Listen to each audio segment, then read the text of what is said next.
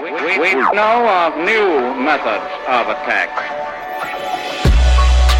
The Trojan horse. Ladies and gentlemen, boys and girls, comrades, compañeros, welcome to another edition of Fifth Column Podcast, the greatest podcast in human history, better than uh, any others, and nobody's trying to get us off Spotify. Are we on Spotify, Matt? Okay, good. Try to get us off there because it'll give us a lot of attention. Because you know what? This is going to be an offensive podcast right now. So get prepared for your letter writing campaign because we're ready to go. Kmele Foster is not here. I am Michael Moynihan from Vice News and various other things, including the Fifth Column podcast, which you've probably figured out by now. And Matt Welch, whose name, where he's in Fullerton, California right now, uh, and his name on the screen says Matt fucking Welch. So Matt fucking Welch is here, uh, editor at large at Reason Magazine, and uh, somebody who goes around and hangs around with fifth column listeners drinking throughout the country. You're doing that again this weekend, aren't you, Matt? Uh, yes, at uh, an undisclosed LBC. LGBT Uh, location. Location. Um, no, LBC. uh, What is continuing that? to Lesbian, celebrate. bi, and communist? What is the C? Listen, you know, if you were a real America, you would have watched the Super Bowl Yeah, and noticed the halftime presentation. Um, Was that was an homage to my hometown Was it? in many ways. Well, that and Compton. Maybe Compton was a little bit more. Uh, yeah, Yeah, sure. it's, it's another part of. California that you really want to be paired with, Matt. It's, it's the it's the neighboring town. I know, I know. What do you want to know, tell? That's why you're so tough. Uh, so, what's been going on? Like, this shard's not going to drink itself. yeah. I know you're drinking saying. Chablis knows. uh, in California. I have Martini and Rossi, Asti Spumante, whatever the fuck you're drinking. Hmm. Thing, we, we've been away, so, but we have been doing a lot of stuff. Um, as I, as I teased a little bit in the written description for the, the uh, Patreon thing that we recorded two nights ago, is that we have some big news coming up, and this is all part of our slowness, I would say. Um, and also the fact that Kmele just moved back to the East Coast and uh, is having another baby in like what four days or something. Is that why he's ha- eating so many edibles? Oh my I mean, god, I don't. dude! Before we introduce, It's been a while since I had a before we baby, introduce but I wasn't guest, eating. I just want to say to our Patreon listeners, you have gotten a hundred plus amazing episodes, and then one that was kind of a little weird, which was the last one. Because Kmele tells me about a quarter of the way into it, while he's like pounding White Claws like a sorority girl, he's like tangerine White Claws. And I was like, Oh, what are you drinking? There's a tangerine. He's like, I don't even know what flavor it is. And I was like, What's going on with this guy? And then he let, uh, let on that in the chaos of um, moving coasts in moving his family, he decided to eat an edible and didn't tell me until we started recording. So, because had I known, I just would have pulled the cord and said, I I think we're going to have to cancel tonight. Well, I think this just goes to show that once he's so he's now on the East Coast, and once the three of us are in the same room together uh, again, that we do the 420 show. Like as long Dude, been, that was um, that was long been promised. why there's been uh, there's been a lot of demand for that 420 show. This was an example last night of why it should never happen. Yeah, That was one person. What's happened? Now imagine me Yeah. and then you and then Kmele in front of microphones all stoned. It's just not going to work. It's Hmm. really not going to work. Do you at least get like introspective and paranoid?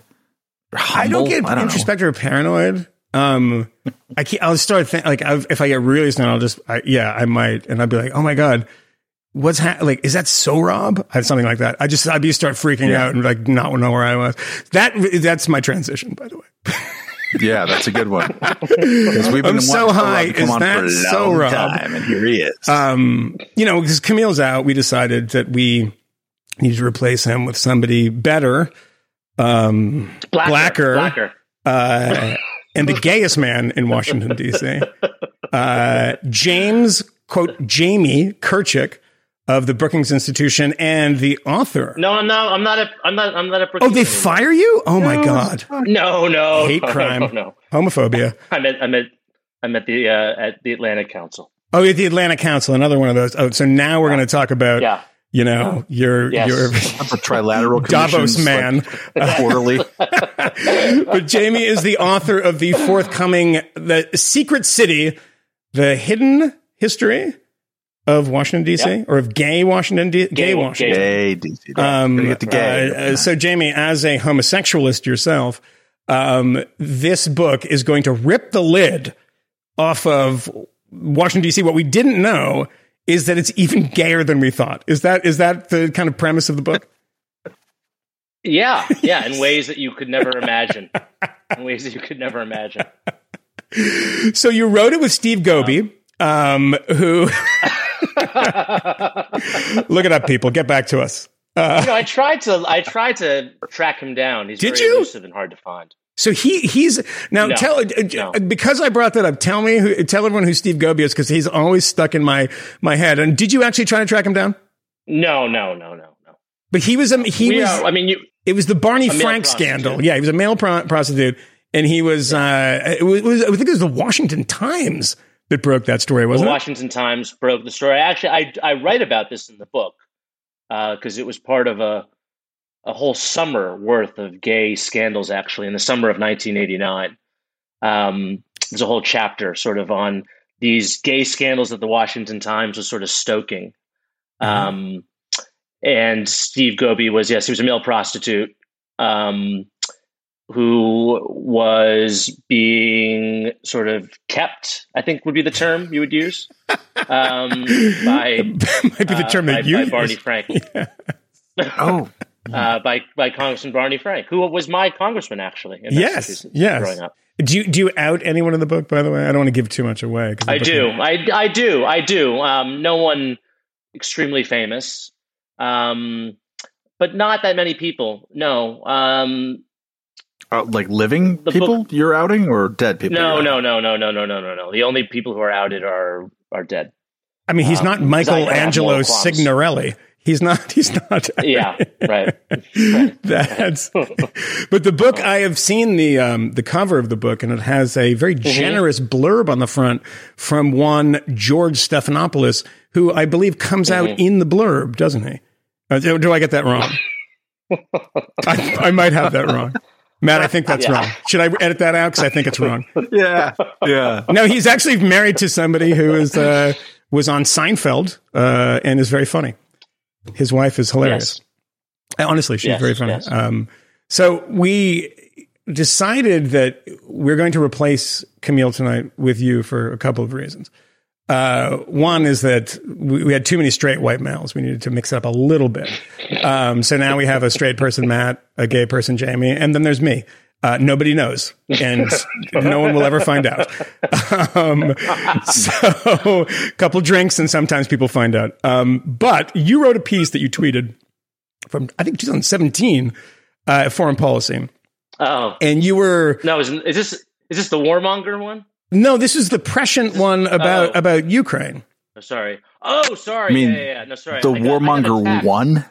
Yeah, yeah. No, I got attacked for another piece from 2017 by a certain podcast called Chapo Trap House, where I, I wrote about the term warmonger. And you know, you're you're a historian, uh, Moynihan, and I, I wrote about how the term warmonger was basically popularized in the 20th century by fascists and communists. Yeah, Well, you, you Um, wrote this and- and then recently. it got- well, no, no, I retweeted it because people were using the word warmonger a lot in, in recent weeks. yeah, And so I just retweeted the article, and then one of the guys on Chapo Trap House attacked me, but and then all of their followers, um, you know, who have all these bizarre Twitter avatars with like pictures of animals pooping. That's kind of like Yeah. what they do on Yeah. Twitter.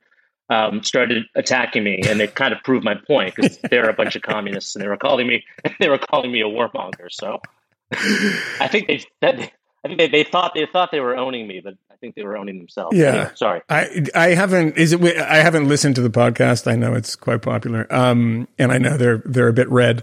But um the no the piece that I was talking about was the one where you imagined Yeah. a future. Yeah. And that future Yeah. was you gave the date of 2022, I believe May of 2022. And It was May. uh, it was May 9th. Yeah. yeah, you uh, you you predicted uh, you predicted that uh, Russia would be the same revanchist power, but uh, one that has aggressively taken over part of Ukraine.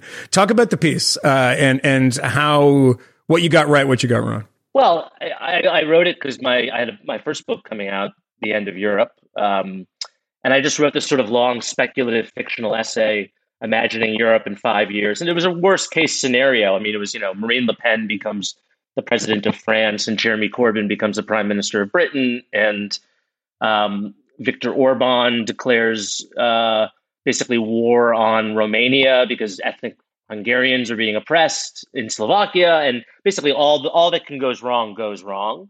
And mm. it wasn't, you know, I, I, wasn't being entirely serious, or I I wasn't like a like a geopolitical forecaster. The point was basically to say, you know, here's what here's what Europe could look like if all these things go wrong. And when one of the sort of plot lines in the piece uh, was yes was a was a full on Russian invasion of Ukraine, marching all the way to Kiev, which I still don't think is going to happen. Yeah. Um, but yeah, I, I actually had kind of put it out of mind because I've been you know busy on other things, uh, and then all and then just the past couple of weeks, um, it sort of resurrected itself, and yeah, and I tweeted it yesterday. So what do you what do you make of what's happening now? I mean, there have been pretty some pretty dire p- predictions that haven't come to pass. But that said, Russian troops have moved in to territories, uh, you know, occupied by pro, quote unquote pro Russian forces, right. and of course, Russians have been there. Uh, as little green men for some time anyway, so it's right. nothing too surprising about that. But right. where where are we now in the sense that like I look at the the you know conversation about this online and it's kind of mm. depressing to me to see how it all lines up based on local partisan politics. I mean, you see Candace Absolutely. Owen, one of the smartest people in America, saying, you know, uh, it's just brilliant, just really, really brilliant. I'm waiting for the collected works in a leather bound edition of Candace Owens' psychopathic tweets. One of which today, I don't have it in front of me. I, I could probably, I could probably pull it up and I probably should pull it up because I, I did text it to Matt and uh, and Kmele. Did you read this one, Matt? This uh, from from the great. If it's a text from Can- you, no. yeah, I think that's the problem. Is I so here's the text text from the great uh, Candace Owen. I'm translating this from Russian, so it's going to be rough. Um, I suggest every hmm. American who wants to know what's actually going on. There's the asterisk there. Actually going on in Russia and Ukraine. Read this. What? What you going to say? Some history book? No, no. Hold on. Wait. Read this transcript of Putin's address as I've said for a month, not a month, just as I've said for a month, NATO, under direction from the United States, is violating previous agreements and expanding eastward. Capital letters, we are at fault. Jamie Kirchick, what do you make of the great, uh, speaking of uh, geopolitical forecasters, uh, Candace Sloan, what do you, what do you make of that sentiment, which is not, she's not alone in thinking this?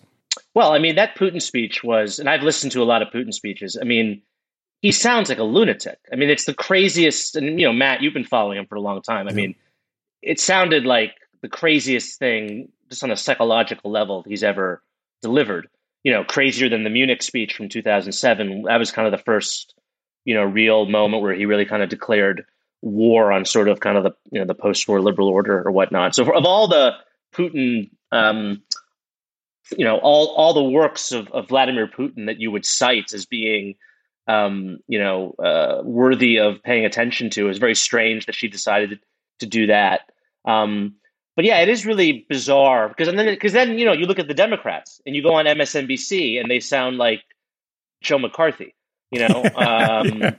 trying to, so yeah. it's just like it's it's just a very strange the way that the you know if if if you've been follow, if you've been following kind of the Russia debate in America, it's just very bizarre. Not bizarre, because I guess everything now is filtered through partisan politics. And there's very little consideration given to actual, you know, facts on the ground or or, or global events or ideology. And I mean, in, or, in, even, or agreements even, yeah, violated. Or that's, I mean, this is this is a common uh, thing that you hear from anti-interventionists from wherever they land uh, this week on the spectrum. What is the agreement that NATO violated right. by accepting. Well, yes, I, I, yeah, in, yeah.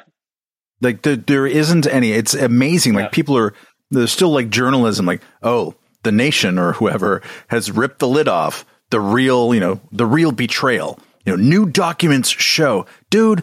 There are no new There's documents. No. There is no new documents. This stuff was extensively, unlike you know the period under communism, was documented because that's what at the time the West does. It documents a lot of what it's doing uh, diplomatically, not the secret dirty word shit, but like that stuff has been super well documented. There is no yeah. agreement that was violated. They're just No, look for extent- it. You think we wouldn't No, be and the- hearing it? You think it wouldn't be numerated? Right. Right. The, and the extent to which that we relitigate this issue of NATO enlargement and that being to blame. I mean, when I was on my first book tour for the end of Europe five years ago, I got this question at like at every book event I did, every interview. Like, didn't we promise the Russians that we wouldn't expand NATO after the fall of the Soviet Union? It's like, no, we didn't. But the extent to which that has sort of seeped into public consciousness in the United States, I find to be really uh, indicative of kind of how successful the Russian talking points are. Um, because, as you say, it's completely false. You know, were there sort of, you know, were, were, were there conversations between certain Western diplomats, between James Baker or you know Hans Dietrich Genscher or Helmut Kohl and and Gorbachev and Yeltsin? Yes, there were conversations about this, but as you say, there was no agreement. It would have been written down. It would have been codified.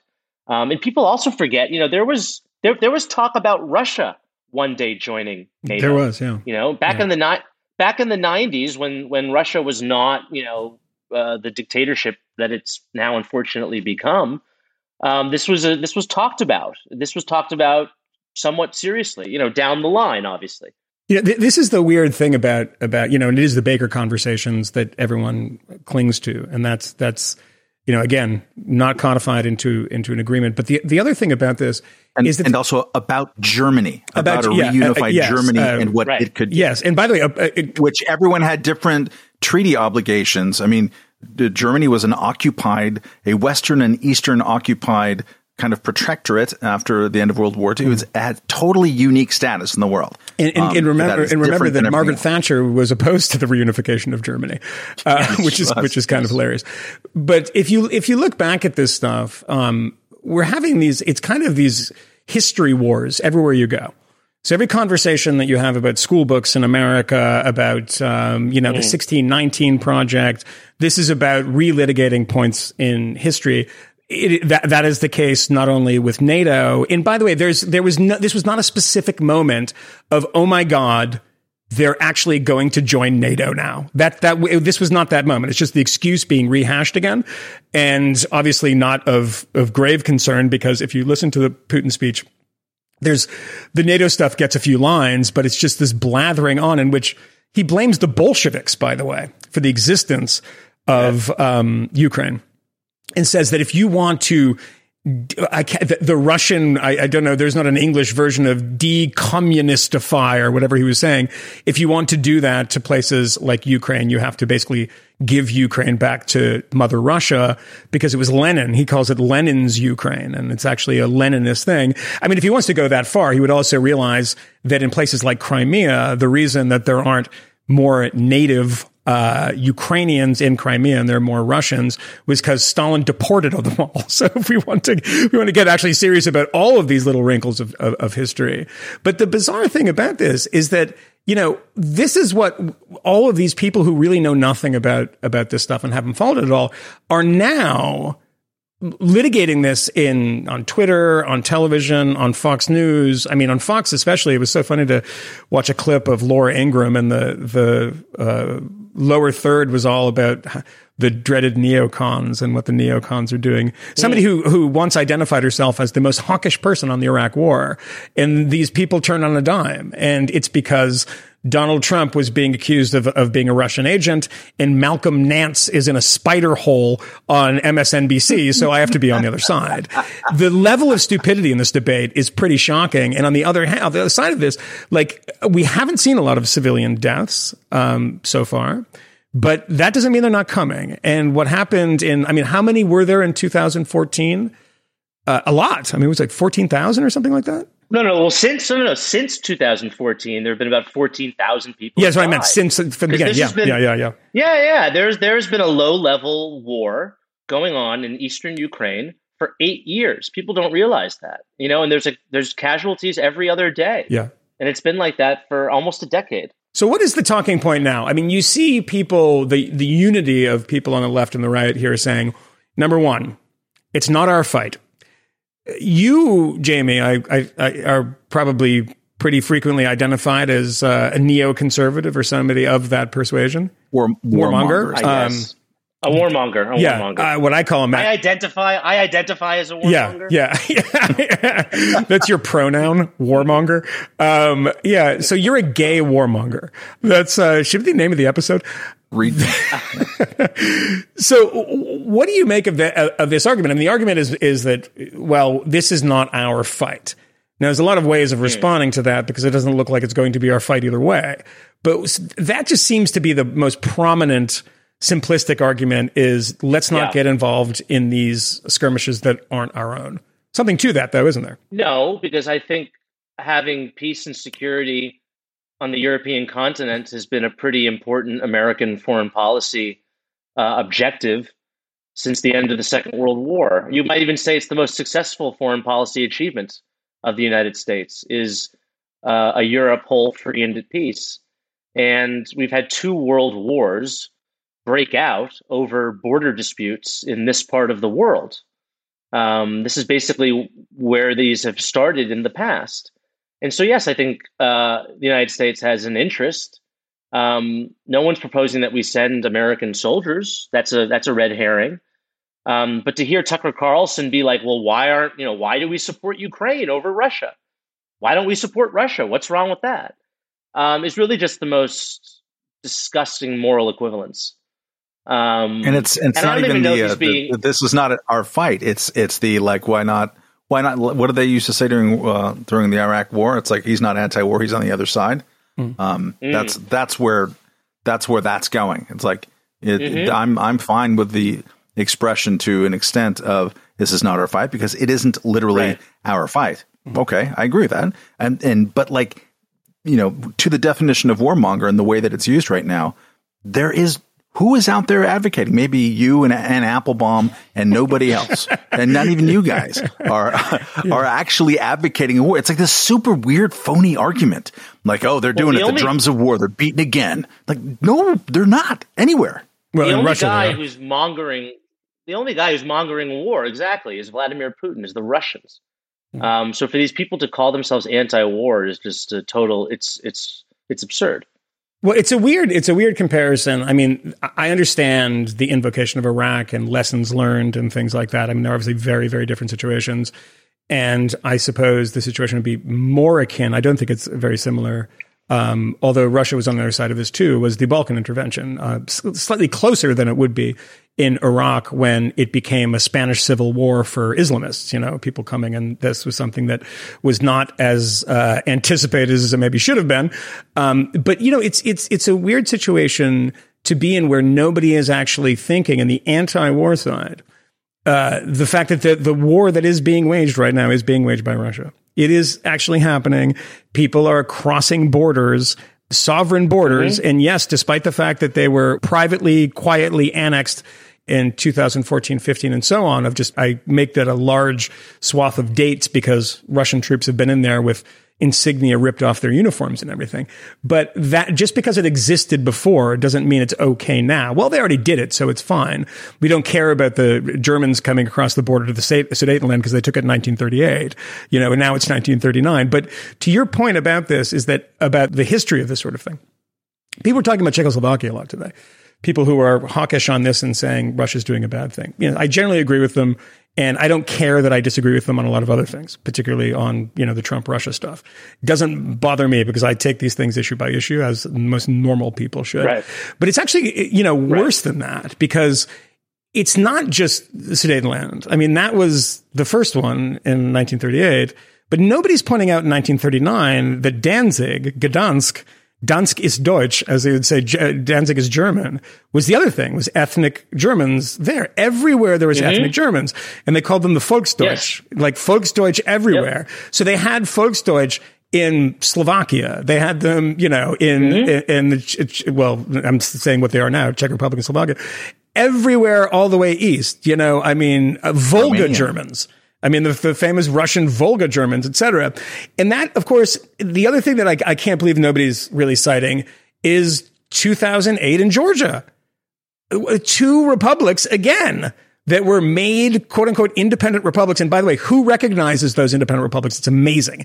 This is when you know what side you're on. Who are the people that recognize those? Syria, Syria. Nicaragua, Nicaragua, Venezuela. I think Cuba. Vanuatu. Van, it's probably Vanuatu. Maybe They're Vanuatu. always. no Cuba. I don't think Cuba. I don't think Cuba does. Cuba It's didn't one even of these do- islands, one of these small islands. It, it, it I don't think wasn't. Cuba does. I'm not sure. So yeah, it, it was. It was uh, uh, You have to Nauru, look it up. Nauru. Yeah, and and that, and and and, uh, and and Syria. But that's those are the people that recognize Cuba was even like that's a little much.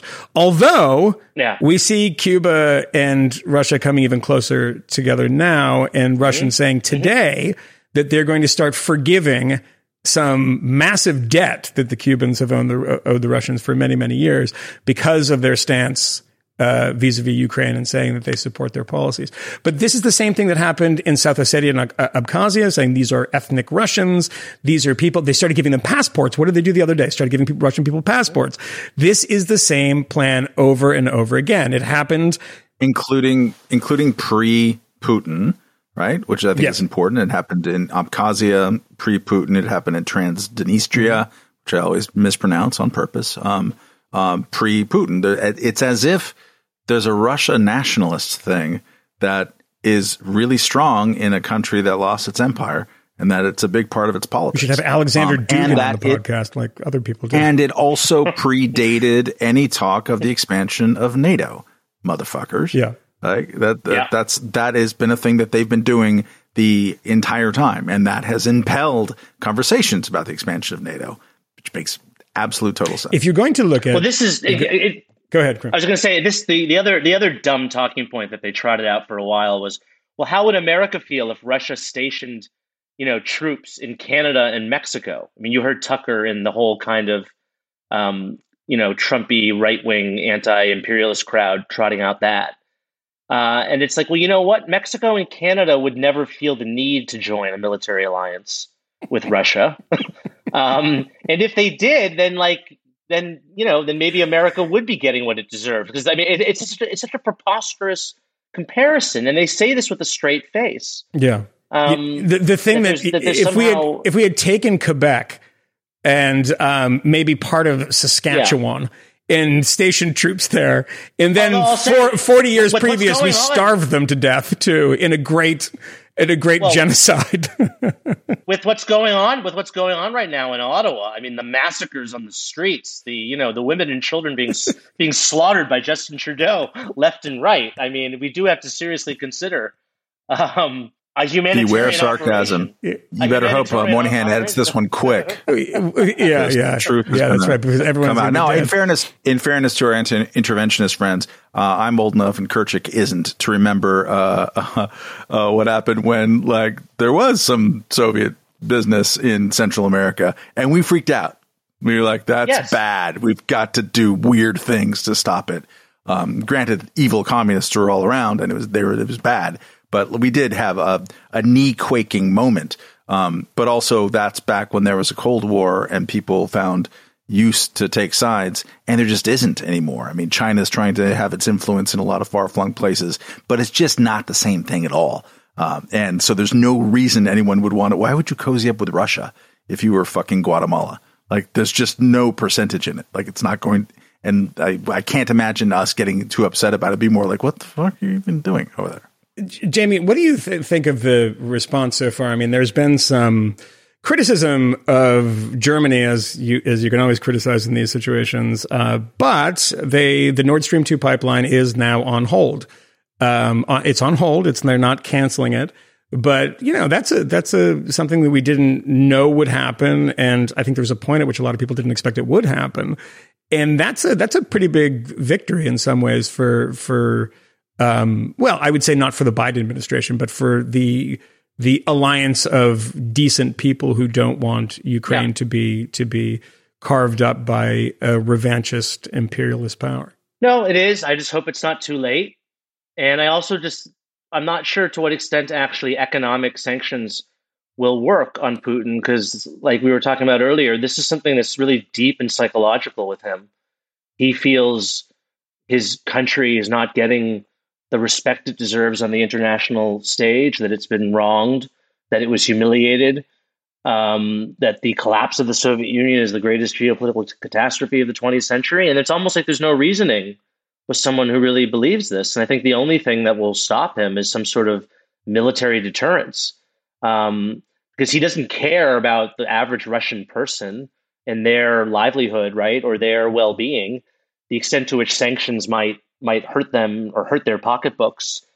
You know, they've they've been enduring that for the past eight years since the annexation of Crimea. So, I you know I, I support these sanctions. Obviously, they should be stronger, but I'm a little pessimistic that they'll uh, do the trick in terms of preventing further bloodshed. I mean, as far as humiliation is concerned, too. I, I mean, let's make something clear here, and you're feel free, Fifth Column listeners, to write angry emails. I can anticipate the ones that are being written as we are talking right now. So just take a break and listen to the whole episode before you finish that email. But the humiliation thing drives me absolutely insane to your point about the average Russian, the average Russian isn't humiliated, nor do they really give a fuck about this sort of stuff. I mean, it's just, it's more, uh, uh, you know, what they're looking for an economy that is not reliant entirely upon uh, oil and gas and that isn't, you know, look, everybody says it's, a, I mean, I think I even said it in the, in the Patreon podcast that you should listen to, uh, that it's a sclerotic economy. We've been hearing this though for 10 years 15 years. I don't know how sclerotic it is because it hasn't died yet. Mm. And if you go to Moscow, there's a lot of money flowing around. It just doesn't flow down to the average Russian if you go outside of, of the nice parts of Moscow. Um, that exists in a lot of countries in the world. People can stay in power despite that. All you have to do is look at Nicolas Maduro in Venezuela. Uh, that just that just isn't going to be that much of an issue in, in bringing down a regime, particularly because it has such a hammerlock. And there's another thing to point out before we get back to the humiliation thing is that do understand that there is not a free media in Russia. And that is very important in the sense that, yes, there is Novaya Gazeta and there, there is Echo Moscow, which has been kind of neutered in a lot of ways to the radio station.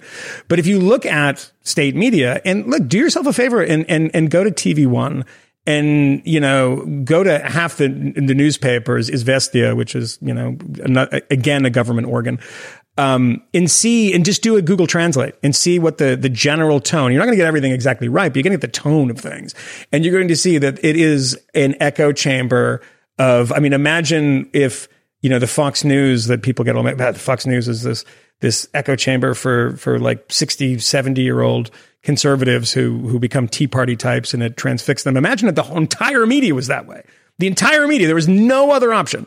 That is it, and that's what you're dealing with. So the public opinion is very difficult to gauge in in an authoritarian country like Russia. I mean, you have somebody who's a impressive opposition figure who's still impressively releasing uh, videos while in jail. His team is, is, that's an Alexei Navalny and you know poisoned arrested. This is what you get for being for even sort of mild criticism. He's not you know organizing riots and organizing organizing blockades and and things like this. But the, to the humiliation point you deserve to be fucking humiliated. You are the soviet union you took over what percentage of the world at one point and i keep on pointing out that uh, christopher andrews book the second book in the Mitrokhin archive is called the world was going our way and that was like 1970s where there was, it was a really, really great time to be Soviet because you had far flung places like South Yemen that were Soviet. Nicaragua then in 79 becomes a Soviet satellite. You know, Grenada's becoming a Soviet satellite all over the world. The world was going there when the non-aligned movement was, was in a position of power at the time and you lost. Guess what happens when you lose? The yeah. people that you humiliated in occupation, you humiliated them that is the nicest thing that you can say about it. It's usually you tortured them, you arrested them, you deported them, you put them in the gulag, but you humiliated them. Let's use that stupid word. Yeah, but you did that, right? And then all of a sudden they want some sort of protection. And they say, we don't want this to happen again. And you say, how dare you? How dare you offend those people? They were occupied and they were occupied by a bloody regime and the Ukrainians were starved to death in mass, mass numbers, in the millions. There is a film about this called Mr. Jones that you can watch, which is uh, Agnieszka Holland, I think, made it. It's a, it's a terrific film. Mm-hmm. And there is Anne Applebaum's book. You can think Anne Applebaum is right or wrong about Trump and all this stuff, but read her book or Robert Conquest's book about it, and you'll understand the mentality of people that don't want 190,000 troops on their border. Seems pretty obvious to me also think about yeah the the the notion of humiliation after World War II. There's a book out um, recently whose title I forget, but that talked about the uh, crazy period that's very underrated between 45 and 48 because there was a lot of humiliation going yeah. on. There was a lot of, I mean, it, it plays big in uh, Czechoslovakia politics because you had the Beneš decrees of mm. basically, oh, you use Germans as an excuse? Sweet. Are you German? Mm-hmm. Fuck off. Uh, are you Hungarian? You can also fuck off. Go go in that direction. There was an incredible amounts of population movement, and people died. There were some death marches going on after the war because after all this ethnic cleansing had been used and ethnic excuses had been used by the by the overlords, those Germans got humiliated a lot after World War II, and they deserved it. Um, we somehow only teach the humiliation after World War One as some kind of way to over explain Hitler. It's an important piece of context for sure. And, you know, there's a, a proportional uh, or an argument about proportion uh, after World War One, not just for Germany, but for Hungary and some other people. Um, but there was a ton of humiliation going on after World War II. And after the end of the Cold War, comparatively, not a whole lot. There could have been a lot of people expelled, a lot of Russians expelled from those countries. There could have been. Like you know, uh, it's Lithuania, right? Has the biggest uh, uh, Russian minority of like twenty uh, or thirty percent. No, no, they they they have the smallest. It's um, or Latvia. Estonia. Latvia does. Sorry, Latvia and Estonia have the most. Yeah. Um, Latvia, you could understand them ethnically cleansing Russians, not support it, but you could understand it as a concept. Of course, it would have been really stupid. They would have been invaded by Russia, so there's a lot of problems going on. But like you know, that could have been a direction that these things went, which is again, and I've mentioned it before but in the early stages of expanding NATO, one of the preconditions was, and they this degraded over time, sadly, was that if you want to join the club, you have got to solve all outstanding problems, any disputes about your territorial integrity, the borders around you. You have no problems with the neighbors, yeah. and you have no problems with ethnic minorities, uh, which was a sticking point for both Slovakia and Hungary to get in because they were fucking not really good with each other in the early 1990s for a lot of those same kind of reasons of of overhang. Um, so there comparatively was not that much humiliation for Russia. The, the, humiliation was internal. And Jamie's right. The Partnership for Peace was so called at the time because it w- wanted to be envisioned, and the the Central Europeans were pissed off about this. It wanted to be envisioned as something that even Russia could join someday. Um, and they hated that. They're like, no, we don't want anything involved um, involving that at all. So yeah, humiliation is there's the comparative sense of it is all messed up. Um, we didn't actually humiliate Russia. Um, they humiliated themselves. Um, and then Europe screwed up by not figuring out its own sense of non America, non Cold War, non Russia security guarantees. I wish they would have. Life would have looked differently, but they just didn't do that. I think the word, Michael, humiliation you use is very important because I think we underestimate the role to which humiliating their neighbors factors into Russian foreign policy decision making, and Putin's in particular. Like that is a value in and of itself. Like stomping the boot on the faces of like Ukrainians and Lithuanians and Estonians and Belarusians, like they derive a great deal of pleasure in this. And that like overrides questions of, you know, economic survivability or diplomatic isolation. Like there's just a sheer pleasure derived from doing that. Like that is a foreign policy objective. It's not rational. It's a very emotional thing. And I mean, you just contrast it with a country like Germany, right? Like Germany lost a war. Okay. And how, you know, how does Germany behave?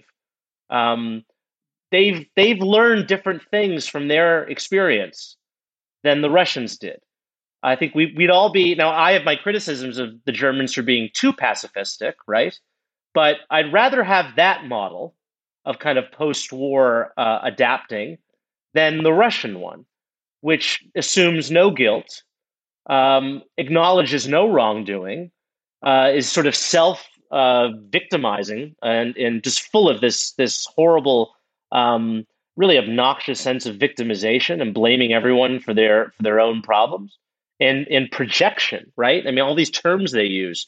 The West is warmongering. The West is aggressive. The West is humiliating us they're just projecting their own uh, cruel behavior onto their adversaries. I mean, just I, I, people. I, I, said people are not even referencing the obvious parallels with what happened in Georgia in 2008. But I mean, I don't even think anyone's really talking about the fact that Russian troops just intervened in Kazakhstan, right? I mean, that was what Right. a month and a half, two months ago.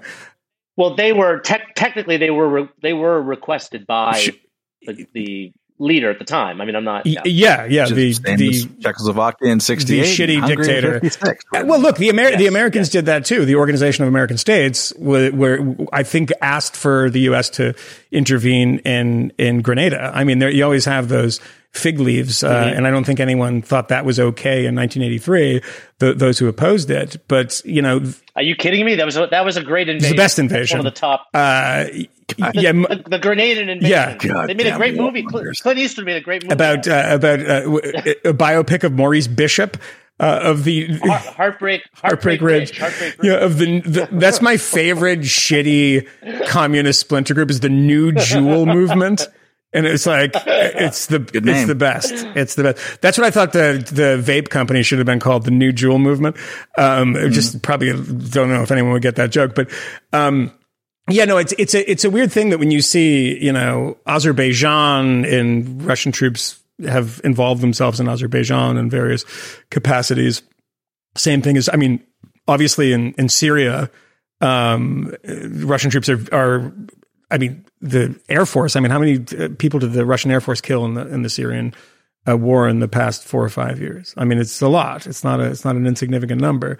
And I just find it funny that the anti-imperialist cause is on the side of the most actively imperialist country involved in this in this conflict right now. Um, and you can say, look, the America's done X, Y, and Z, and they've been they've been been bad about one, uh, about X or Y, and that being Afghanistan or Iraq. Let's just say that those things are equal. Okay, fine.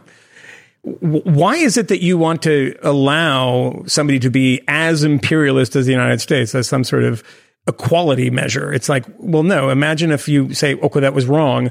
Let's make sure that doesn't happen again, and let's make sure it doesn't happen in any capacity with any foreign power, and that includes Russia. And it's an amazing thing that to, to have these conversations about this that are so bogged down, mired in all of these fucking Seth Abramson shitty weirdo conspiracies that Donald Trump. I mean, look, the, the, the fact of the matter is, is that the one thing that you can say about this, and I'm, I'm obviously not somebody who gives Donald Trump, Trump any credit, and I don't believe this is giving him credit, but it's just a simple fact, is that these actions against Ukraine happened under Obama's watch and Biden's watch, not under Donald Trump's watch. And presumably Donald After Trump would have had- just said, go ahead, you know, go in. We don't care. We love you and we hate NATO and we don't uh, agree with NATO enlargement. This is the time to do it.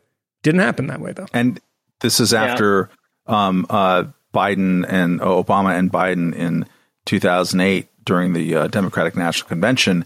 Um, what was the big foreign policy conversation at the time? It was Georgia. It was we were all Georgians now. That happened right then, and Biden, um, you know, said this would never happen on our watch. Um, you know, um, as if, and that that that bothers me almost as much as as any other kind of American uh, instinct in all these things. Is this idea of omnipotence that somehow if we do X, that's going to change it, or we didn't project enough toughness, whatever that means. I know Jamie loves that shit, but I don't. uh, um, uh, like you know, it's it's it's that it's our thumb is going to be the decisive factor on the scale, which is not an excuse to not try to do as much as you can, but um, it's this notion that if you just get the right Americans in charge, then suddenly Putin's going to change his decisive behavior in a place that we're not going to send troops. I don't think I don't think that's going to happen.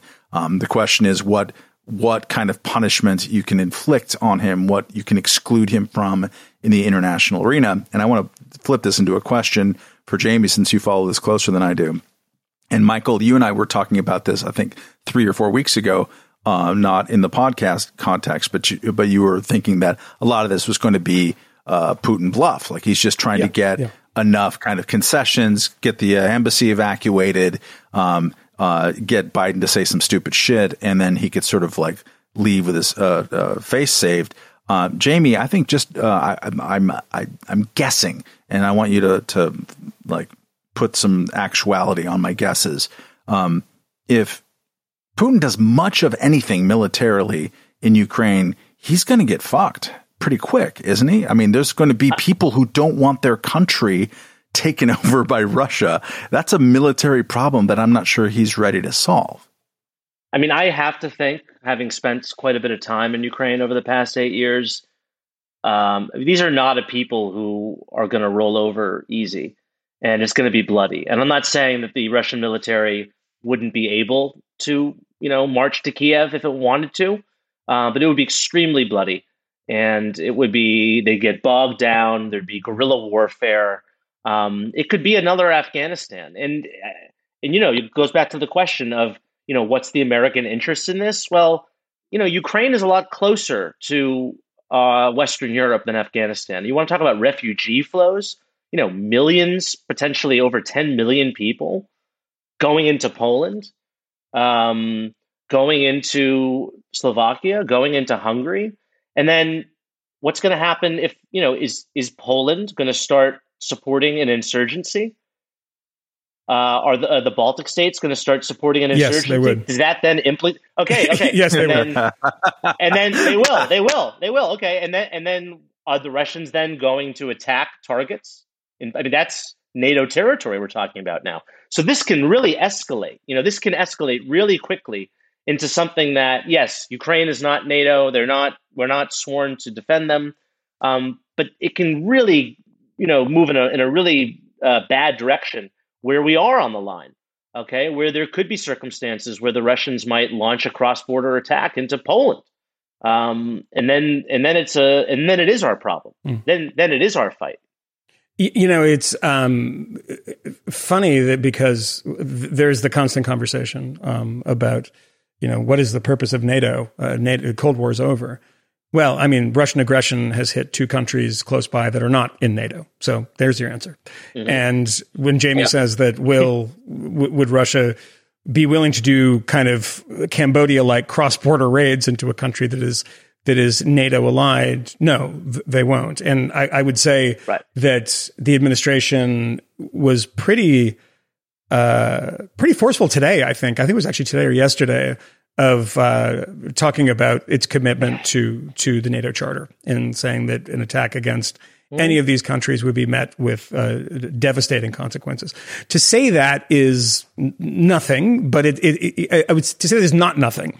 It's not, not nothing. It's not nothing. Yeah, I didn't mean to say it's nothing.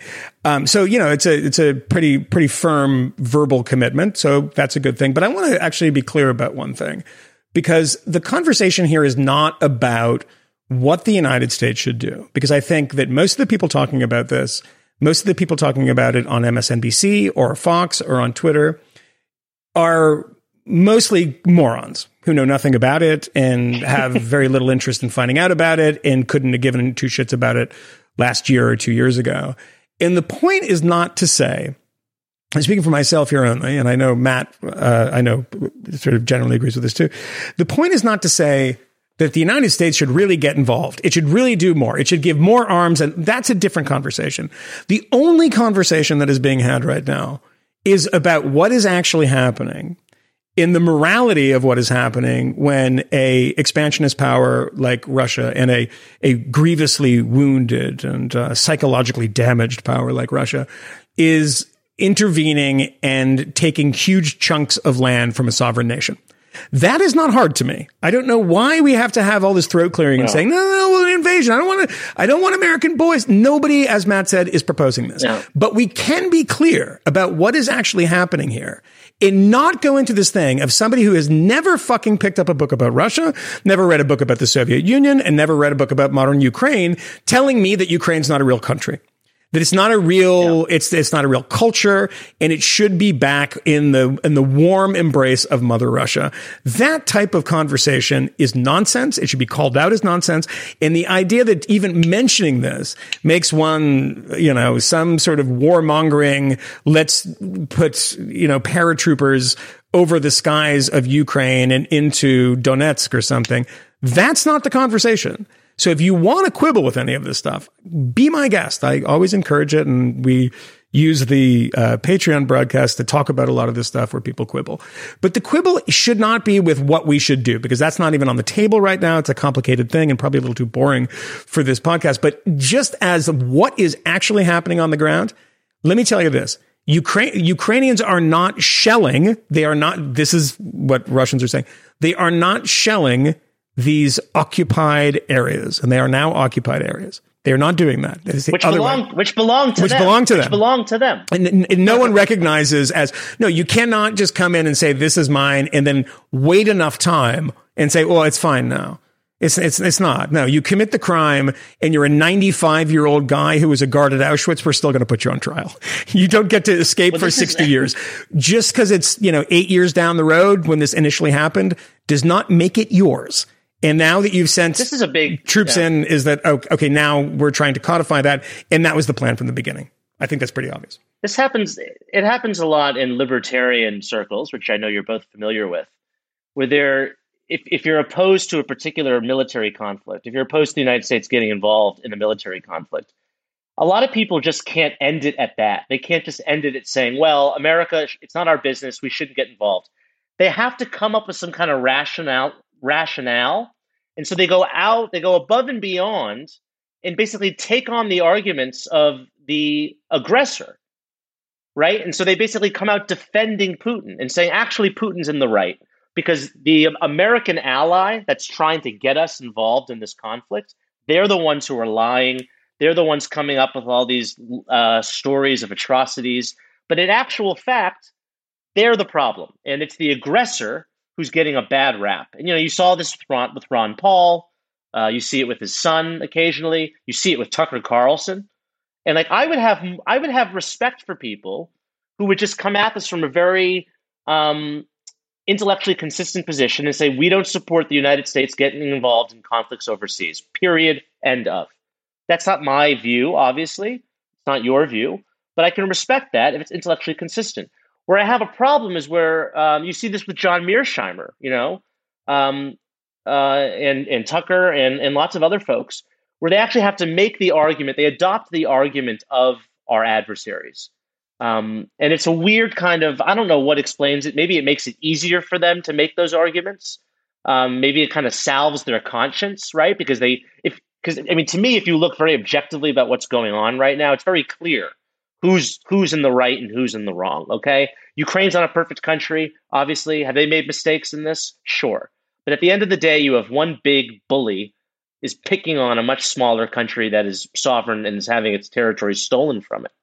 Um, and perhaps in order kind of, to kind of justify your position of neutrality or or not doing anything, you ha- in your own mind you have to come up with these excuses, right? So, well, maybe Putin has a point. Maybe this NATO enlargement was a, was was hostile.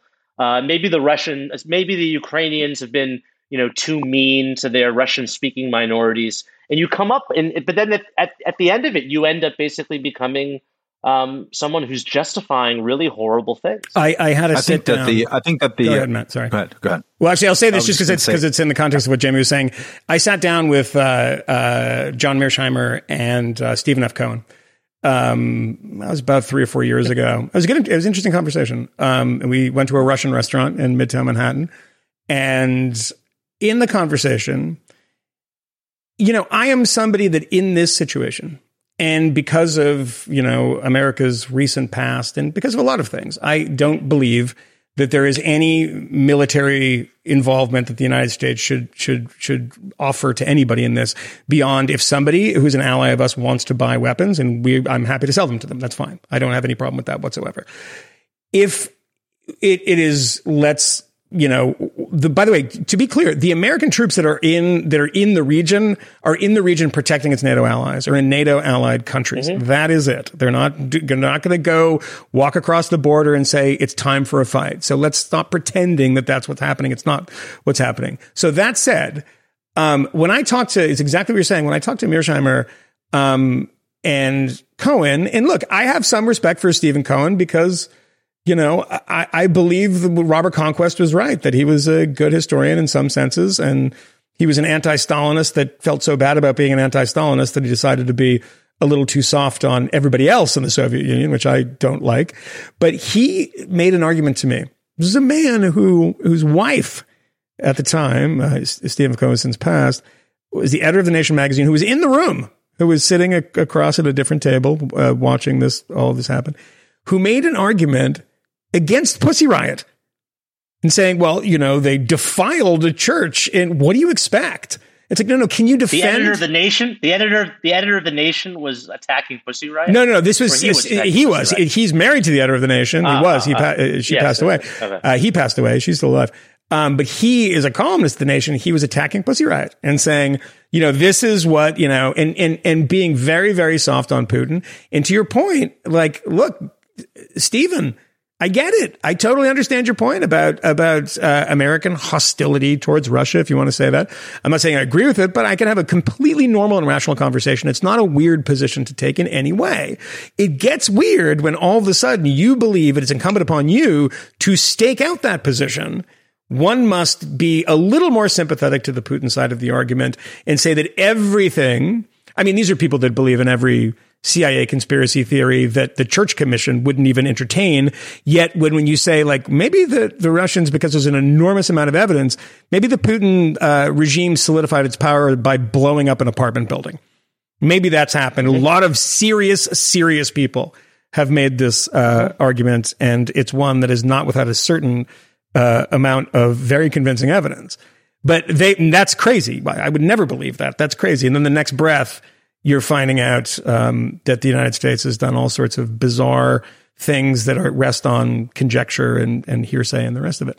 But yeah, I don't understand it exactly. And I think that Paul Hollander, the uh, historian uh, who taught at the University of Massachusetts, has written a number of books about this, about fellow traveling and about the psychology of fellow traveling and people who decided to not only oppose American foreign policy, but actively support the other side in why they did that. I think that that's always worth looking at because it always comes up and it's happening again. Matt, sorry for cutting you off. I, it's fine. Um, uh, I think that um, maybe a, a way that's more generous than how Jamie put it, or at least adds a different wrinkle, is that a lot of these people they start from the position of what is the U.S. government telling us, what is the political class kind of all unifying to say, and so uh, we can assume uh, we could take the shortcut that sometimes gets us there faster, as shortcuts do, that they're lying or that they're deluding themselves or that enough people um, are talking to them off the record that they're all kind of pointing in the same direction. Um, and so if you start uh, as a, a, kind of contrarian exercise to um, the American kind of foreign policy, what's the blob, right? That's what they call it um, that they're they're exaggerating. They're calling someone else the great Satan. Um, that they're covering up their or they're minimizing their own role in past uh, problems.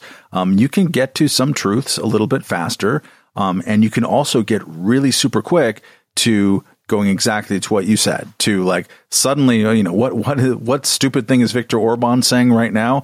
Well, maybe he's the real defender of Western civilization because the American foreign policy consensus hates his guts. Um, and it's like a lot of the stuff is easier to find than all of that. You know, you don't have to. Uh, there's some there's something that is so like American centric about it all, which is so weird for people who um, uh, imagine themselves, and I mean that in a value neutral way, or depict themselves as uh, as being anti imperialist. They're focused on what they see as the empire, which is the United States. And meanwhile, actual imperialism is happening. It's just, there's no other way to describe it. Um, one way to uh, kind of judge the intellectual seriousness of the argument is see where people have been using um, and defending the notion of the word sovereignty for the last 30 years. Um, and um, you're going to see a lot of weird flipping going on because for a really long time, especially during the Balkans, also during the Iraq War and during the post-Iraq, uh, the Gulf War, and then uh, the period afterwards, the people saying the word sovereignty the most uh, about us, this is something Yep. sacred that we should protect and not violate, um, were tended to be China and Russia um, on the international stage, the whatever non-aligned countries that were left, um, but mostly them, and then people who gotten used to criticizing American foreign policy. And it was actually a pretty good critique, especially from the American point of view. Uh, I have argued for a long time um, that we've gone, uh, we have uh, degraded uh, the U.S. Now I'm talking, uh, we've degraded the notion of sovereignty from the point since September of 1990, I think it was, when and please go look it up when Gorbachev and George H.W. Bush joint press conference to address the situation in Kuwait said uh, a couple of things. Well, one of them is that it we should establish as a bedrock international principle that a large country cannot just simply subsume its neighbor.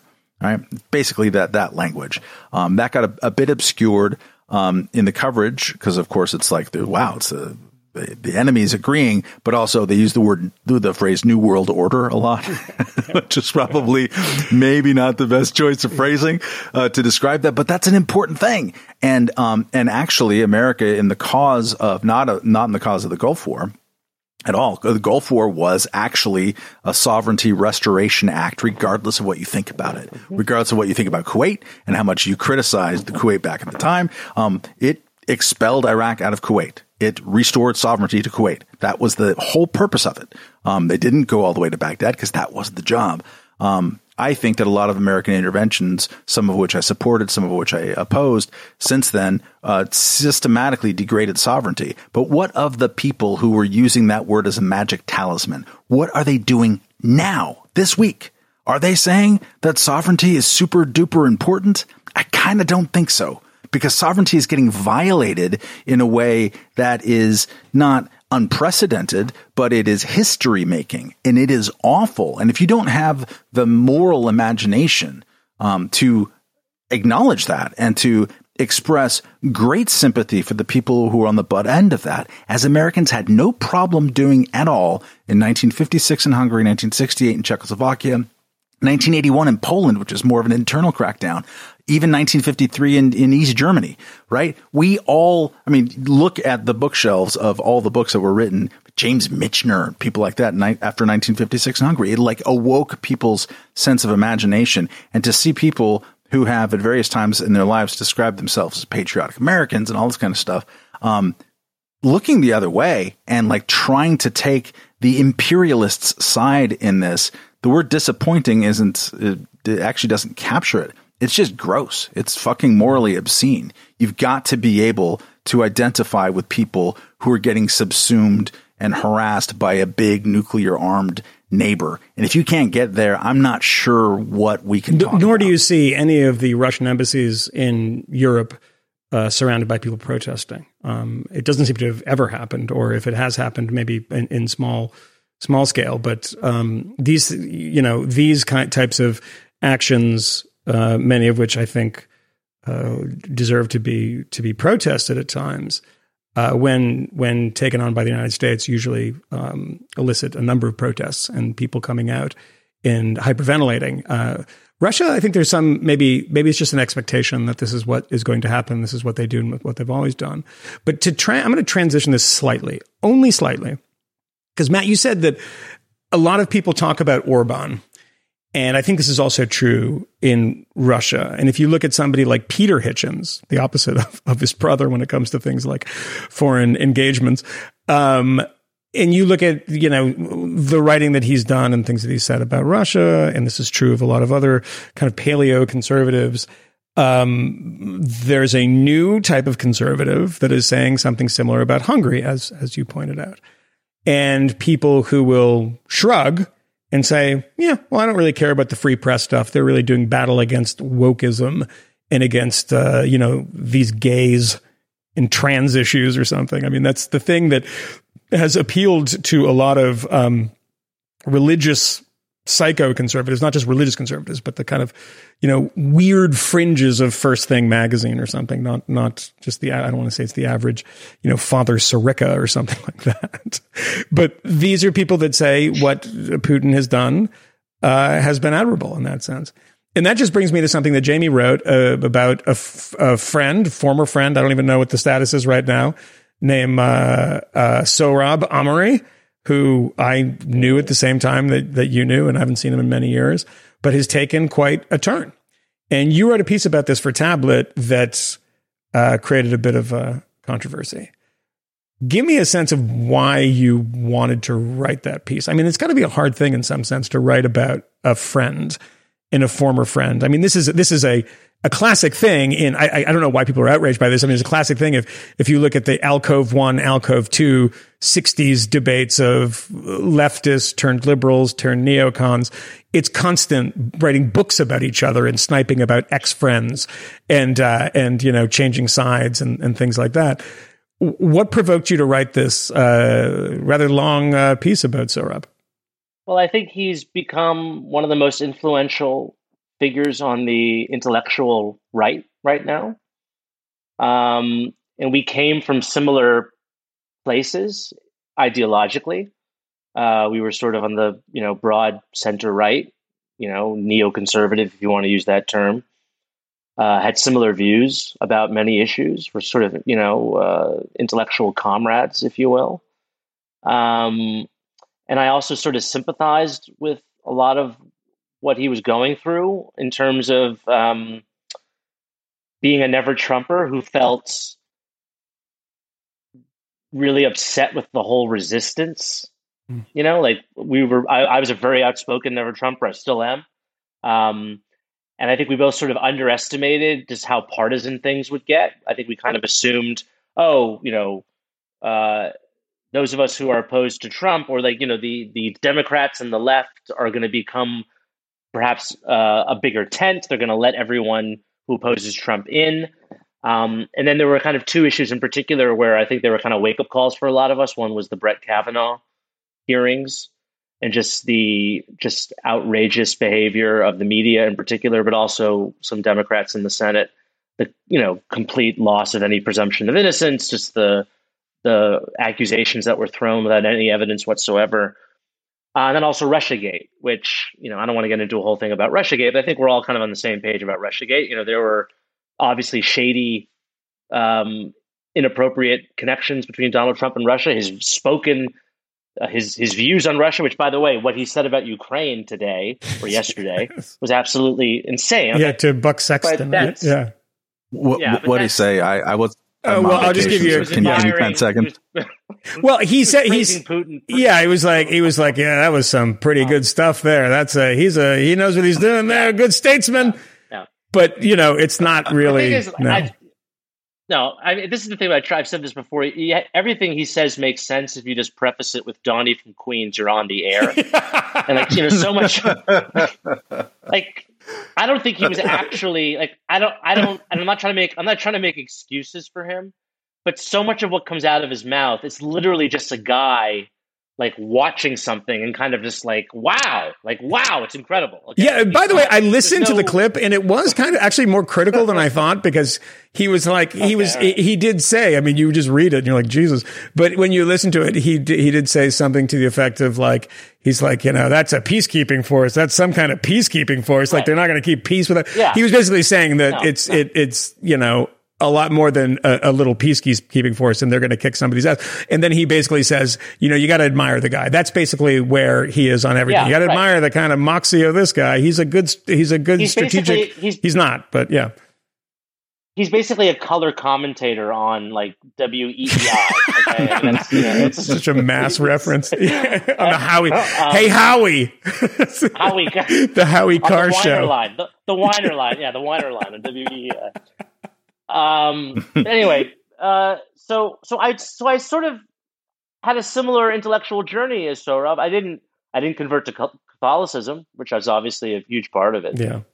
Um, but then just sort of seeing someone you know who you're close with, who you've uh, you know I've I've collaborated with him. We co-authored an article. Um, to see someone change so dramatically and become one of the most sort of prominent um, figures in this new emerging movement, right? The sort of national conservatism or populist conservatism. I just found it um, intellectually interesting, challenging, and I think the piece. I thought I was quite generous to him. I don't think I was um, uh, petty or or rude and we've you know we've communicated since I published it. Um, so it's not like uh, the, you know our our friendship or re- relationship has been cut off by by any means. He did take some swipes at you on Twitter, um, though, didn't he? Uh, he might have. Yes, he might have. I don't. I try not to spend much time on Twitter these days, Yeah. but um, I, I I remember one of the tweets was like, "You just wanted everything to be gayer than than than it was." I think that was Raheem Kassam. I think Oh, that was Raheem him. Kassam. Yeah, yeah, yeah. Oh, sorry. I think he might have retweeted it or something. That's fine. I mean, that, that's just fine. true. That's fine intellectual. Raheem Yes, Kassam. yes. took took a break from writing his uh, intellectual biography of Jacques Barzun to go onto Twitter and call you a call you a bum boy or something, right? That was Yes. Yeah. Newsflash. Newsflash. breaking news. But do you think that that group um, uh, is is right now, or is going to be um, significant, or is it more that um, there's kind of a desperate need by some people who've been in the kind of intellectual politics game to rush into this uh, real world kind of hole that that Donald Trump burst through the wall of the basic assumptions of how things work. Like I mean, I, I, I some find of it. the- yeah. Yeah, go ahead. Oh, sorry. Well, I mean, you know, and you'll be disappointed to hear this, Matt, but I think on the economics, I do think that they do have room for influence in terms of a more statist, um, you know, industrial policy, right? I mean, that that seems to be the way in which there are several prominent Republican politicians moving in that direction. Yeah. Um, so, but on the cultural stuff, I find it hard to see. I mean, uh, then I mean, you look has has the left, you know, overreached on cultural questions? Of course they have, and you guys cover that often on your podcast. But the notion that you know, sort of a Catholic, um, statist, traditional uh, movement is somehow going to, I don't know, like impose itself on the United States. I mean, look, what was the I had this line in the article that they didn't run, and I think Moynihan will be the only person who gets it. But I, I, I it was it was about you know Sohrab's epiphany was basically over seeing uh, you know this this drag queen story hour at a public library in Sacramento, and I said, you know, this is his Kronstadt. Okay, it's drag queen story hour. Do you want to explain that reference to your Yeah, the mo- the moment in the Russian Revolution that uh, made people change their minds about the Russian Revolution of the the sailors uprising at Kronstadt. The famous joke of the person who was at Kronstadt and said, "What was your Kronstadt?" It was Kronstadt. Um, yeah, that's uh, the, the but that is that is that that kind of moment in which people say, "Oh my God, the culture is going to pot." and we need to to rush in the breach. And you know, I think the weird thing about it is that there's no practical politics because uh, Kmele and I talked about a tweet of Sohrab's the other day uh, on the on the Patreon in which he said something sarcastically about the marketplace of ideas in in scare quotes Um, because I guess that's that's a bad thing now. But it was like you know something that anti it was about anti woke liberals, and it's like how they're good about hmm. drawing attention to the issue, but they don't have any actual policies, and they leave it up to the quote unquote marketplace of ideas. Is that I don't actually know what their solution to these things are because to to Jamie's point, somebody who's a you know wants all every future Hollywood movie to be in Aramaic is not somebody that is going to win win the masses. And we're in a culture now where I think that the actual solution to this stuff and the actual pushback is that the people that control a lot of the culture are trying to set the agenda. Number one, they're failing. Number two, and number three, most people don't believe in this stuff. And we've often talked Right. about that that um, hidden tribe survey, which needs to probably be updated at this point, two or three years old, of that the number of people who actually agree with the kind of general quote unquote wokeness. I think that was the word that was used in that in that tweet of Sohrab's. And the number was like, you know, 91 or 92% have no interest in this sort of thing. It was extraordinarily high. The number of Hispanics who use the word Latinx is like 94% either never use it or have never heard of it. It's like, this is a fringe thing that in our bubbles makes us think that the entire world is being taken over by it. There is a huge, Right. a huge influence. I'm not denying that at all. I mean, you see it in ad campaigns. You see it in the corporate Yeah. response to the George Floyd protests and things like that.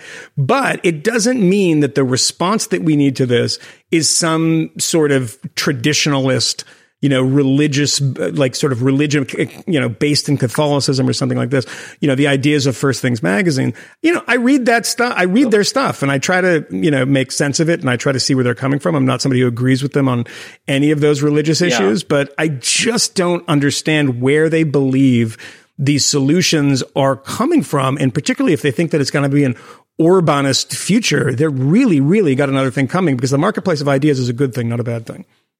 Yeah, well, this is where I think the internet plays an interesting role because it used to be before in this country, if something crazy happened in a different part of the country that you didn't like, let, us say you were a uh, a Christian homemaker in Kansas, and there was some wild, uh, you know, transgender street festival in San Francisco. You know, you might maybe see a footage of it on the evening news in like the early 1970s, but it wasn't, you know, constantly in your face. Whereas now, because of Twitter, and if you're very online, like all these all these writers and intellectuals are, you are constantly bombarded. And this goes for the same on the left, right? Like there are all these stories about, you know, this this school board in Tennessee, which is banning the book Maus, which they're not banning. Mm. They're just removing it from the curriculum. But like every time like some, you know, school board in like, you know, bumfuck Arkansas does something that you know offends that offends the the the, the sensibilities of like a Brooklyn uh, writer for Jacobin magazine. It's like you're you're you're confronted with it in real time, yeah. and it's just, it's a constant outrage machine. And I feel like before maybe these um, these dramatic political swings wouldn't have been so dramatic, and they wouldn't have been so frequent um, because people didn't have Twitter, they didn't have Facebook, and they weren't constantly being it, it, wasn't all these provocations were constantly being thrust in your in your and face. there's also the, the idea of repetition too that i know that people of cnn really i mean matt and i have this joke of like when you turned on cnn today how long was it till you heard January 6th? It's usually about 14 seconds. I think that's the average we've come to. I think single day. Yeah, it, you know, it's like a sprint. You're like, the, you know, his splits on the January 6th is about 14 seconds. It's fucking insane. Or the big lie. Yeah, I mean, if it's a, if it's or the big, big lie, lie, it's, yeah, it's 10 yeah. seconds. The big lie, which they don't realize is an anti-Semitic trope created by the Nazis. But, uh, you know, we talked about that in a previous podcast. Go back and listen to it. Um, the other, yeah, the other thing is like take, for instance, the Canada thing, that it became through repetition, this idea that everyone was flying swastika flags. The only photographed right. one was a guy who had drawn a swastika on a maple leaf to indicate that the government was Nazis, not that they were supporting Nazis. Right. And then that right. became a thing, like literally in Canadian parliament, Justin Trudeau tweeting about it. Everyone's saying, well, you know, it's like when you have these extremist truckers, they're the Nazi flags and all that stuff. It's like, you just have to keep repeating this stuff. And then the very online people in that echo chamber will do your work for you and repeat it further and further and further.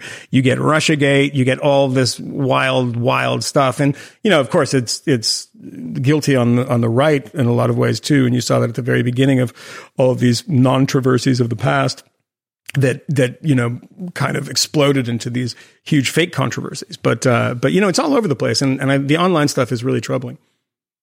There's a thing, there's an aspect to this um, which I have respect for Sohrab, who I've always gotten along with really nice, um, uh, even as he's going through this this uh, interesting transition. Yeah, me too. I, I haven't um, seen him in ages, but I we, we always got along uh, very well. Yeah.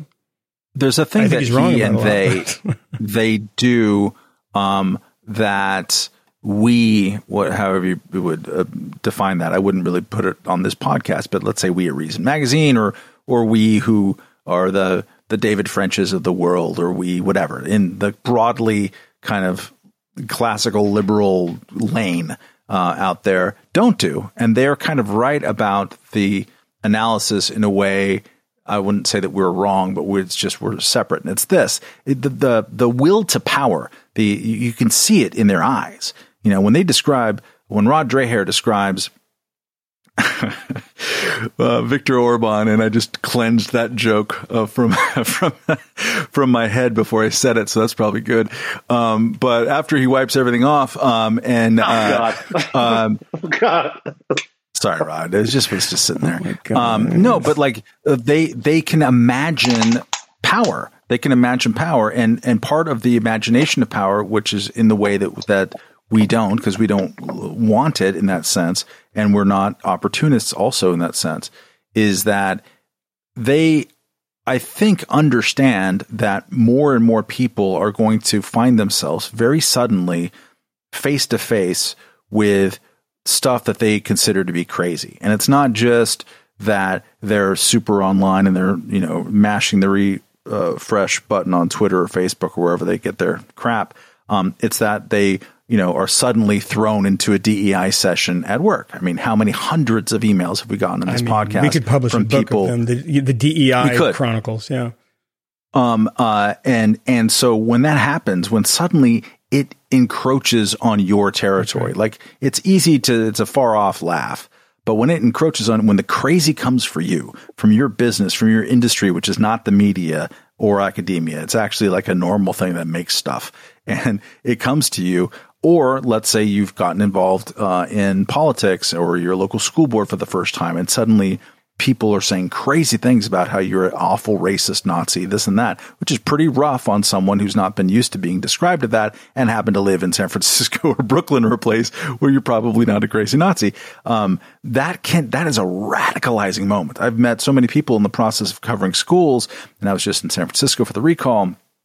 Um, to sort of describe the moment when um, they realize that their own, largely their own team, their own side, is pointing guns at them for doing normal American stuff or having normal American reactions to things. And they're like, holy shit. And at, at that moment, you've just created a possible radical. And I think what Sohrab is doing, and this I credit him for uh, on one sense, is anticipating um, that radicalization, saying that okay, this has happened to 3% of the people now, or 5% or 10%. Not that he's ever said this. I'm just, I think there's an intuition that's happening broadly in that part of the world.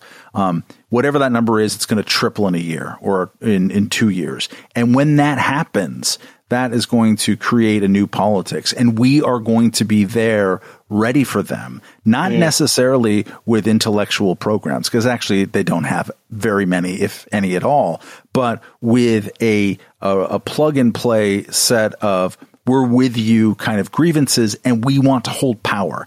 And that's one of the reasons why they look at the people who actually do hold power. But Matt, didn't that already power, happen like, in the sense with, with Donald Trump? I mean, that's where you got Trump in a way of that that was the reactionary. But I, I think that they're in a position now where they're looking at the post Trump world and saying, okay, right. you know, when I went out to did that piece in Texas and the Texas GOP, it was the hardest thing I've ever done in one way, because anytime you wanted to address somebody and say, this project that you're so invested in failed, they can only say, well, no, it was stolen. It didn't actually fail. We, we, we won. And that was really impossible to actually talk to people because when you want to get to that next question and say, all right, well, you had, you had your four years and you lost. And now what do you do? Because usually when a party, you know, transforms that radically and that, that much in, you know, you usually get that second term, right? You're thinking of that second term and you don't, right? I mean, that's wild. I mean, when was the, the last time you have, you think of like George H.W. Bush and that was after, you know, eight years of Reagan too. I mean, that's, that, that made a certain amount of sense, but it's, it's a weird thing that they, they got that power, right? And the one thing that I don't know exactly what he and they believe on this, Jamie alluded to it. And it's the idea that they're not big fans of the free market at this point. Let's just put it that way. I think that's a probably a, probably, you know, uh, an oversimplification, but I think it's probably about right. The thing about it is, is we don't have any measures at this point. We have some, but I do believe that the market is actually going to help them in the long run. And it's going to vindicate this idea that if you go too woke, you're going to go very broke. And that is a, a thing that we see over and over and over again. We're going to look in the long term of what happens after everyone became very political, uh, uh, politicized after the George Floyd protests. I think that people really didn't want to push back against that because it was too dangerous to say anything. But if you look at like a company that was falling apart under like sexual harassment claims and losing market share is is Victoria's Secret, a good example of that. They got rid of all of the hot models that did that Victoria's Secret fashion show every year that they would broadcast on television. It was on television, not because anyone cared about fashion, but they loved looking at hot Eastern European girls who are now being invaded by the Russians, by the way. So let's make sure that we save them because I'm going to start a company that puts them back on TV. That's the first point. the second point is they go and they they say, you know, um, Sports Illustrated swimsuit issues. Like this is just one example. It's like it's not. There's a million versions of this, but now they Playboy. Hold on, Playboy put a gay man on its cover. A couple months well, Playboy got No, you know well, that? Playboy got rid of nudity for a while, and they realized that that was a failure, and they brought it back. And yeah, if if they're doing that, and you know they They're the- they take the hot girls off, they they put all you know like oh, this is regular women. And the last there was a story last week that um, they have their first uh, uh, Victoria's Secret model with Down syndrome. And it's like, you've just, this is true. You've just trapped me by doing that because I can't say anything because you're like, what? You don't think Down syndrome people should w- work or something? Like, no, no, no. You're just, you're, you're, you're setting me up because I'm just saying that this is such a radical shift in such a short period of time that the average person's not like, oh, we don't want Down syndrome people to have jobs. It's just like, you are doing something for political reasons and you're an underwear company. I don't want everything politicized. Go back to the way it was. The fact that there were attractive people wearing underwear is not itself a sexist micro or macro aggression. I think that's what most people believe. And as this stuff goes and goes and goes, and more and more people do it because stupid people and stupid companies, you go higher up you go in a company, this is always true, the dumber fucking people are. They're fucking morons. You get up there, I don't know how they fail up, but they always do. Journalists do it too. But they get higher and they're so stupid. And they're like, well, we have to do that too. It's like, is there evidence that people want this? That people are going to buy your products more because they think that, you know, you have a really big heart and they just want a G string? What are you doing? The whole world being politicized. When the market shows that that stuff doesn't work, it shows that the market works. And it shows that we don't need this like unceasing battle against it. And we talk about it a lot because it's important. But I don't think we talk about it in the sense in this podcast that the world is coming to an end. As a matter of fact, I think the last one that we did, I, I think I ended on a, a, kind of positive note. It might have been the one where you were, when Kmele and I did it uh, on our own. But I was saying, I think this stuff is flagging. I think this stuff, after this amount of time, is going to not change the culture in the way that they think it's going to change it. You know, is no matter how much Nikole Hannah Jones tweets that that you know she's on the winning side of history, I don't think that is true. I mean, they lost the recall in San Francisco by 50 percentage points. Um, Yeah. you know, But not and- everyone and voted, peop- Matt, so it's not really democratic. No, man. I mean this this is the year of coming into contact with reality um, in in a secret ballot process. But don't they have a ready? Don't you think they have a ready-made excuse for this, which is white supremacy and the Russians? I certainly And they'll trot that out again. But I this mean- is where I think this is where I think the Democratic on a Party, string. but the Democratic Party really needs to separate itself or sort of untether itself from this whole kind of in media faculty lounge foundation sphere, right? Like the people whose job it is mm. to win elections need to like turn off the television, get off Twitter. and the opposite is you true know, now. Stop listening. The opposite is true now. Yeah. Well, I mean, yeah, it's saying because that's hurting them because they Yes. are in an echo chamber, and and and when they say these things politically, it it hurts them. And you know, you can do this stuff if you're a host on MSNBC Yeah. or you have a podcast or you're a New York Times columnist. There's no penalty to be had for kind of spouting this nonsense. It gives you market share. But if you if you're Nancy Pelosi or Chuck Schumer, you have to whip votes, Yeah, right? yeah. Or if you're Joe Biden, and you, I mean, this stuff actually it it it kills. You know, you go woke, you go broke. But I don't know if I see that yet. I don't know if I see that divergence happening. In the party, He I, says I from don't know Washington know. D.C. Yeah. There's 93 percent. Yeah, I know. This is this is the Syrian election of Washington D.C. It's always like Saddam got ninety four percent. He's big, big leader here. Big fan of his. Yeah, I mean, good lord. Yeah, I mean, it, it's. I, I'd be interested in watching Europe as Europe goes. I mean, I'm interested because I think it's slowing down a lot in Europe too, which is another place to look at it. UK is different. I, I've been paying attention to a little bit of this how it's happening in Sweden and in Germany, and you know, once they get over there. It's so funny because like the, the, the kind of crazy anti-American stuff that I dealt with when I lived there, and now their their focus is now on how America's bad because it's imported all of this stuff. this is like I've had conversations with before. It used to be like, yo, you know, Americans are so crazy. You sit and like get fat and watch TV. You're watching uh, Doogie Howser's a little uh, doctor man who is 12 years old. Were you friend? Were you were you were you friends with Karl Hungus from The Big Lebowski? Peter Peter Storm. Yeah, he's Swedish. Swedish He's Swedish. Yeah. It was like Flea from the Red Hot Chili Peppers and Peter, Peter Stormare, uh, who's great. Yeah. But anyway, we should, uh, we, we should, uh, wrap this up because I know Matt has, uh, children who are uh, what they want to be fed or put to bed or you have to beat them now or chain them to the Put radiator. Put down is how we like to. You do that to dogs who are sick. What do you you put them down? All right. Have you met my kids? All right. I, I've seen you tape one of them to the bed. I thought that was very cruel. Yeah. And the jumper cables, all that stuff. Yeah. You said your bedroom is Abu Ghraib, my friend. How are they going to toughen up? Can't make I can't. Can I make those jokes? Is it too soon? I don't think it's too soon. No, It's too late, actually, to make that joke. Yes, it's too late. We never released the All right. tapes. Well, so- uh, Jamie, thank you for uh, filling in. We're going to have you back on um, when the book comes out. Thank you. Um, absolutely. And uh, and congratulations on on Thank it's- you. it's- Thank you. it looks People get ready to pre-order that thing. Yeah. Jamie's been working on this forever, talking about it for a long time. It's a Yeah. fascinating secret history.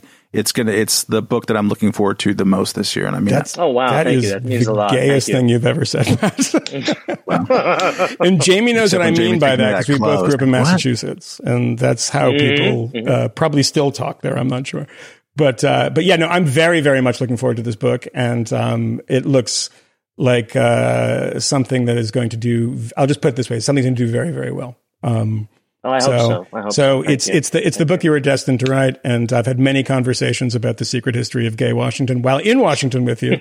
so it'll be fun to see it on the page. So, and uh, we have a lot more stuff coming up. We're recording another Patreon episode this week. It'll be our second one this week because. Um, we forgot about you for a week because um, uh, Kmele's moving and having a baby, and um, apparently his wife is involved in this too. And uh, we've just been making a lot of plans for the future. We've got some cool stuff we're going to talk to you about in the in the coming weeks. I would say, Matt, probably in the next couple of weeks. Um, but it'll be good. hope Um, I hope not not finalized, but uh, but it'll be probably pretty good. And uh, other than that, we will see you on the other side of this uh, podcast. Boy. Bye. Thanks. We know of new methods of attack. The Trojan horse, the fifth column,